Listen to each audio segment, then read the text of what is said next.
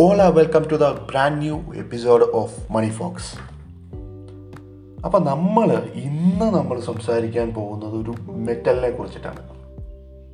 അതിനു മുമ്പ് ഞാൻ ചോദിക്കാം മനുഷ്യ ജീവിതത്തിൽ ഏറ്റവും പ്രാധാന്യമുള്ള ഒരു മെറ്റൽ ഏതാണെന്ന് ചോദിച്ചു കഴിഞ്ഞാൽ നമുക്ക് പലർക്കും പല അഭിപ്രായങ്ങളാണ്. അപ്പം ചിലർ ഏറ്റവും കൂടുതൽ ഭൂരിപക്ഷമുള്ള ആളുകൾ അല്ലെങ്കിൽ സ്ത്രീകളാണെങ്കിൽ അവർ പറയും മനുഷ്യ ജീവിതത്തിൽ ഏറ്റവും പ്രാധാന്യമുള്ളൊരു മെറ്റൽ ഗോൾഡാണെന്ന്. അല്ലെങ്കിൽ മറ്റ് മെറ്റൽസ് സിൽവറോ പ്ലാറ്റിനമോ അല്ലെങ്കിൽ സ്റ്റീലോ ഇങ്ങനെയുള്ള മെറ്റൽസിനെ കുറിച്ചൊക്കെ ആളുകൾ ഒരുപാട് അങ്ങോട്ട് പറയും.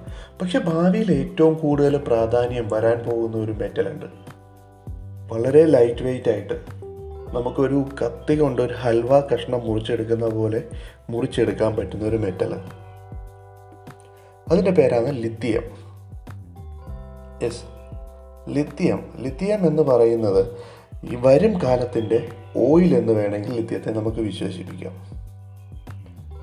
അതായത് ഇന്ന് ഗൾഫ് കൺട്രീസിന് ഇത്രയും വലിയൊരു പ്രാധാന്യം ഉണ്ടാകാൻ കാരണം അല്ലെങ്കിൽ ഗൾഫ് കൺട്രീസ് വളരെയധികം വളരാൻ കാരണം അവിടെ ഓയിലിന്റെ ഡിപ്പോസിറ്റ് കണ്ടെത്തിയതാണ് ഗൾഫ് കൺട്രീസിന് വളരെയധികം പ്രയോജനകരമായത് അവരുടെ വളർച്ചയിൽ. പക്ഷേ എല്ലാ എല്ലാ കാര്യങ്ങൾക്കും ഒരു മാറ്റമുണ്ടാവും. മാറ്റത്തിനും ഒരു മാറ്റമുണ്ടാകും. അങ്ങനെ നോക്കുകയാണെങ്കിൽ ഭാവിയുടെ ഓയിൽ എന്ന് നമുക്ക് വിശേഷിപ്പിക്കാൻ കഴിയുന്നത് ലിഥിയത്തെയാണ് ഇന്ന് എല്ലാം തന്നെ നമ്മൾ ഉപയോഗിക്കുന്ന മൊബൈൽ ഫോണിലും എല്ലാം ഉപയോഗിക്കുന്ന ബാറ്ററി ലിഥിയം എന്ന മെറ്റൽ ഇൻക്ലൂഡ് ആയിരിക്കുന്ന ബാറ്ററിയാണ്. അത് ലിഥിയം അയേൺ ആകാം അല്ലെങ്കിൽ ലിഥിയൻ ഫോസ്ഫേറ്റ് ആകാം ലിഥിയൻ സൾഫർ ആകാം. അങ്ങനെ പല രീതിയിൽ ലിഥിയത്തിന്റെ കണ്ടന്റ് എന്നാലും ഈ ഒരു ബാറ്ററിയിൽ സ്റ്റോറേജ് സിസ്റ്റത്തിൽ ലിഥിയത്തിന്റെ കണ്ടന്റ് ഉറപ്പായും ഉണ്ടാവും. അപ്പം അന്ന് നമ്മളിങ്ങനെ ഈ ഇപ്പോൾ മൊബൈൽ ഫോണിൽ ലിഥിയം അയൺ ബാറ്ററീസ് ഉപയോഗിച്ചു. പിന്നീട് അത് ചെറിയ ചെറിയ ഇലക്ട്രിക് വെഹിക്കിൾസിലേക്ക് ഈ ലിഥിയം അയൺ ബാറ്ററി ഇൻക്ലൂഡ് ചെയ്യാൻ തുടങ്ങി.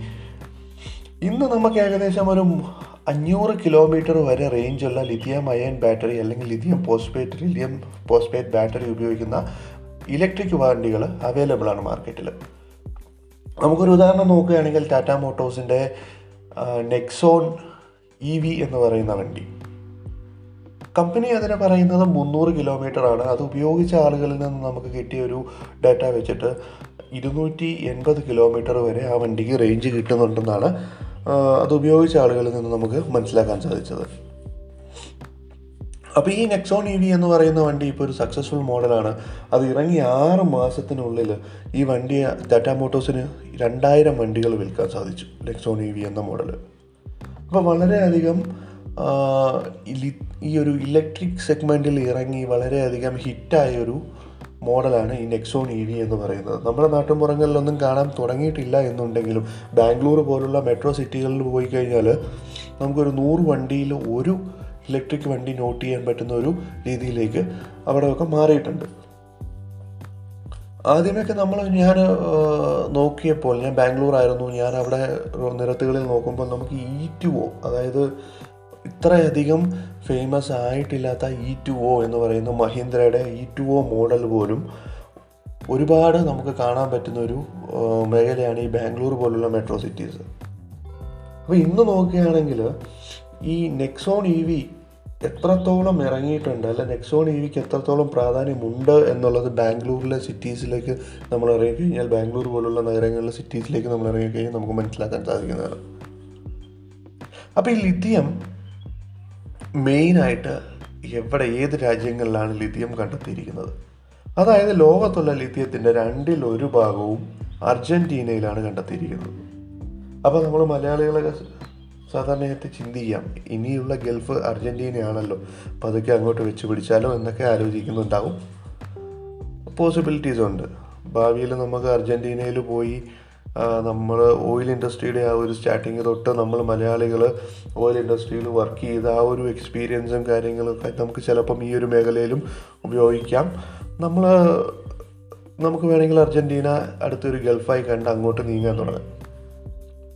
അപ്പോൾ ഇനി ഭാവിയിൽ ഓയിൽ ഇൻഡസ്ട്രിയുടെ പ്രാധാന്യം എന്താണ് എന്ന് നമ്മൾ നോക്കിക്കഴിഞ്ഞാൽ ഇപ്പം നമ്മൾ കഴിഞ്ഞ മാസങ്ങളിലെല്ലാം കണ്ടു. ഈ ഒരു കോവിഡ് ലെവൽ അതായത് ഈ പ്രീ പ്രീ കോവിഡ് ലെവലിൽ ഉണ്ടായിരുന്ന ഒരു സിറ്റുവേഷനിലേക്ക് മാർക്കറ്റ് എത്തിയിട്ട് എത്തിയിട്ടും ഓയിലിന്റെ ഡിമാൻഡിൽ അത്രയ്ക്ക് അങ്ങോട്ട് വളർച്ച ഉണ്ടാകുന്നില്ല ഓയിലിന്റെ ഡിമാൻഡ് ദിവസങ്ങൾ തോറും കുറഞ്ഞു കുറഞ്ഞു വന്നുകൊണ്ടിരിക്കുന്നു.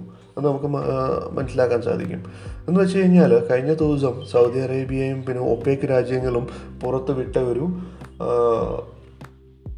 ഒരു പ്രസ്താവനയിൽ അവർ പറയുന്നു ഓയിലിന്റെ ഡിമാൻഡ് ഡേ ബൈ ഡേ കുറഞ്ഞുകൊണ്ടിരിക്കുന്നു എന്നാണ് അവർ ആ ഒരു പ്രസ്താവനയിൽ പറഞ്ഞത്. അതിന് മേജറായിട്ടുള്ള കാരണമായത് ഈ ലിഥിയം അയൺ ബാറ്ററിയുടെ വരവും പിന്നെ ഈ കോവിഡിന്റെ സമയത്ത് ട്രാൻസ്പോർട്ടേഷൻ നടക്കാതിരുന്നു. പിന്നെ ഏതൊക്കെ ഒരു കോവിഡിന്റെ ആ ഒരു ടൈമിൽ ട്രാൻസ്പോർട്ടേഷൻസോ അങ്ങനെയുള്ള കാര്യങ്ങളോ ഒന്നും അധികം നടക്കാതിരുന്നുവെങ്കിലും ഇപ്പം ലിഥിയം ഒരു ലോകത്ത് മുഴുവൻ ഒരു പ്രാധാന്യം കിട്ടിയ ഒരു സമയമാണ് ഇപ്പം. അപ്പം ഈ ഇപ്പം ലിഥിയമയന്റെ ഒരു ലിഥിയമായൻ ടെക്നോളജിയുടെ ഒരു വളർച്ചയുടെ ഘട്ടമാണ്. അപ്പം ഈ സൈഡിൽ കൂടെ ലിഥിയമായൻ വളരുമ്പോൾ മറ്റൊരു സൈഡിൽ കൂടി വേറൊരു ഇൻഡസ്ട്രി താഴേക്ക് പോരുകയാണ്. അതായത് ഓയിൽ ഇൻഡസ്ട്രി താഴേക്ക് പോരുകയാണ്. എന്നാണ് നമുക്ക് മനസ്സിലാക്കാൻ സാധിക്കുന്നത്. അപ്പം ഇനിയൊരു ഈ ലിഥിയമയന്റെ ഒരു ലിഥിയമയൻ ബാറ്ററിയുടെ ഒരു ഇന്ത്യയിലുള്ള അല്ലെങ്കിൽ ലിഥിയമയൻ ഉപയോഗിച്ചിട്ടുള്ള കാർസിന്റെ ഇന്ത്യയിലുള്ള വളർച്ച നോക്കുകയാണെങ്കിൽ ഏകദേശം അറുപത് പെർസെന്റേജ് സി എ ജി ആറിലാണ് ആ ഒരു ഗ്രോത്ത് സംഭവിച്ചുകൊണ്ടിരിക്കുന്നത്. ഇത് രണ്ടായിരത്തി ഇരുപത്തി മൂന്നാകുമ്പോൾ നൂറ്റി ഇരുപത് പെർസെന്റേജ് സി എ ജി ആറിൽ വളരാൻ തുടങ്ങും എന്നുള്ളതാണ് നമുക്ക് അതായത് അതോറിറ്റീസ് നടത്തിയിട്ടുള്ള സ്റ്റഡീസിൽ നിന്ന് നമുക്ക് മനസ്സിലാക്കാൻ സാധിക്കുന്നത്. അപ്പോൾ എന്തായാലും ഡെഫിനറ്റ് ആയിട്ടും ആ ഒരു കൺവെൻഷനൽ ഫ്യൂവൽസിൽ നിന്ന് ലോകം മാറും. ലോകം ഒരു ഫ്രീ ഓഫ് കോസ്റ്റ് ഫ്യൂവലിലേക്ക് കടക്കും. ലിഥിയം അയൺ ബാറ്ററിയും സണ്ണും സോളാറുമായിരിക്കും ഈ ലോകത്തിന്റെ അടുത്ത വലിയ വലിയ ബിഗ് തിങ്സ് എന്നുള്ളത് നമുക്ക് നിസ്സംശയം പറയാവുന്ന കാര്യങ്ങളാണ്. അപ്പം ഇതൊക്കെയാണ് ഈ ലിഥിയം അയൺ ബാറ്ററിയെ കുറിച്ചിട്ടുള്ള ഇന്നത്തെ വിശേഷങ്ങൾ. ഇതിൽ കൂടുതൽ നമ്മൾ പുതിയ പുതിയ കാര്യങ്ങളെക്കുറിച്ച് നമ്മൾ ഈ ഒരു ചാനലിൽ സംസാരിക്കുന്നതായിരിക്കും. അപ്പം നിങ്ങൾക്ക് ഈ ചാനൽ ഇഷ്ടപ്പെട്ടുവെങ്കിൽ സബ്സ്ക്രൈബ് ചെയ്യുക. നിങ്ങൾ കേൾക്കുന്നത് ഏത് പോഡ്കാസ്റ്റിലൂടെയാണെങ്കിലും അല്ലെങ്കിൽ നിങ്ങൾ കാണുന്നത് യൂട്യൂബിലാണെങ്കിലും നിങ്ങൾ മാക്സിമം ഇതിനെ സബ്സ്ക്രൈബ് ചെയ്യുക. മറ്റുള്ളവരിലേക്ക് ഷെയർ ചെയ്തെത്തിക്കുക. നമ്മൾ ഇതേപോലുള്ള ഇൻട്രസ്റ്റിംഗ് ഫാക്ട്സുമായിട്ട് നിങ്ങളുടെ മുമ്പിൽ വീണ്ടും വരുന്നതായിരിക്കും. Anyways goodbye thank you for watching Money Fox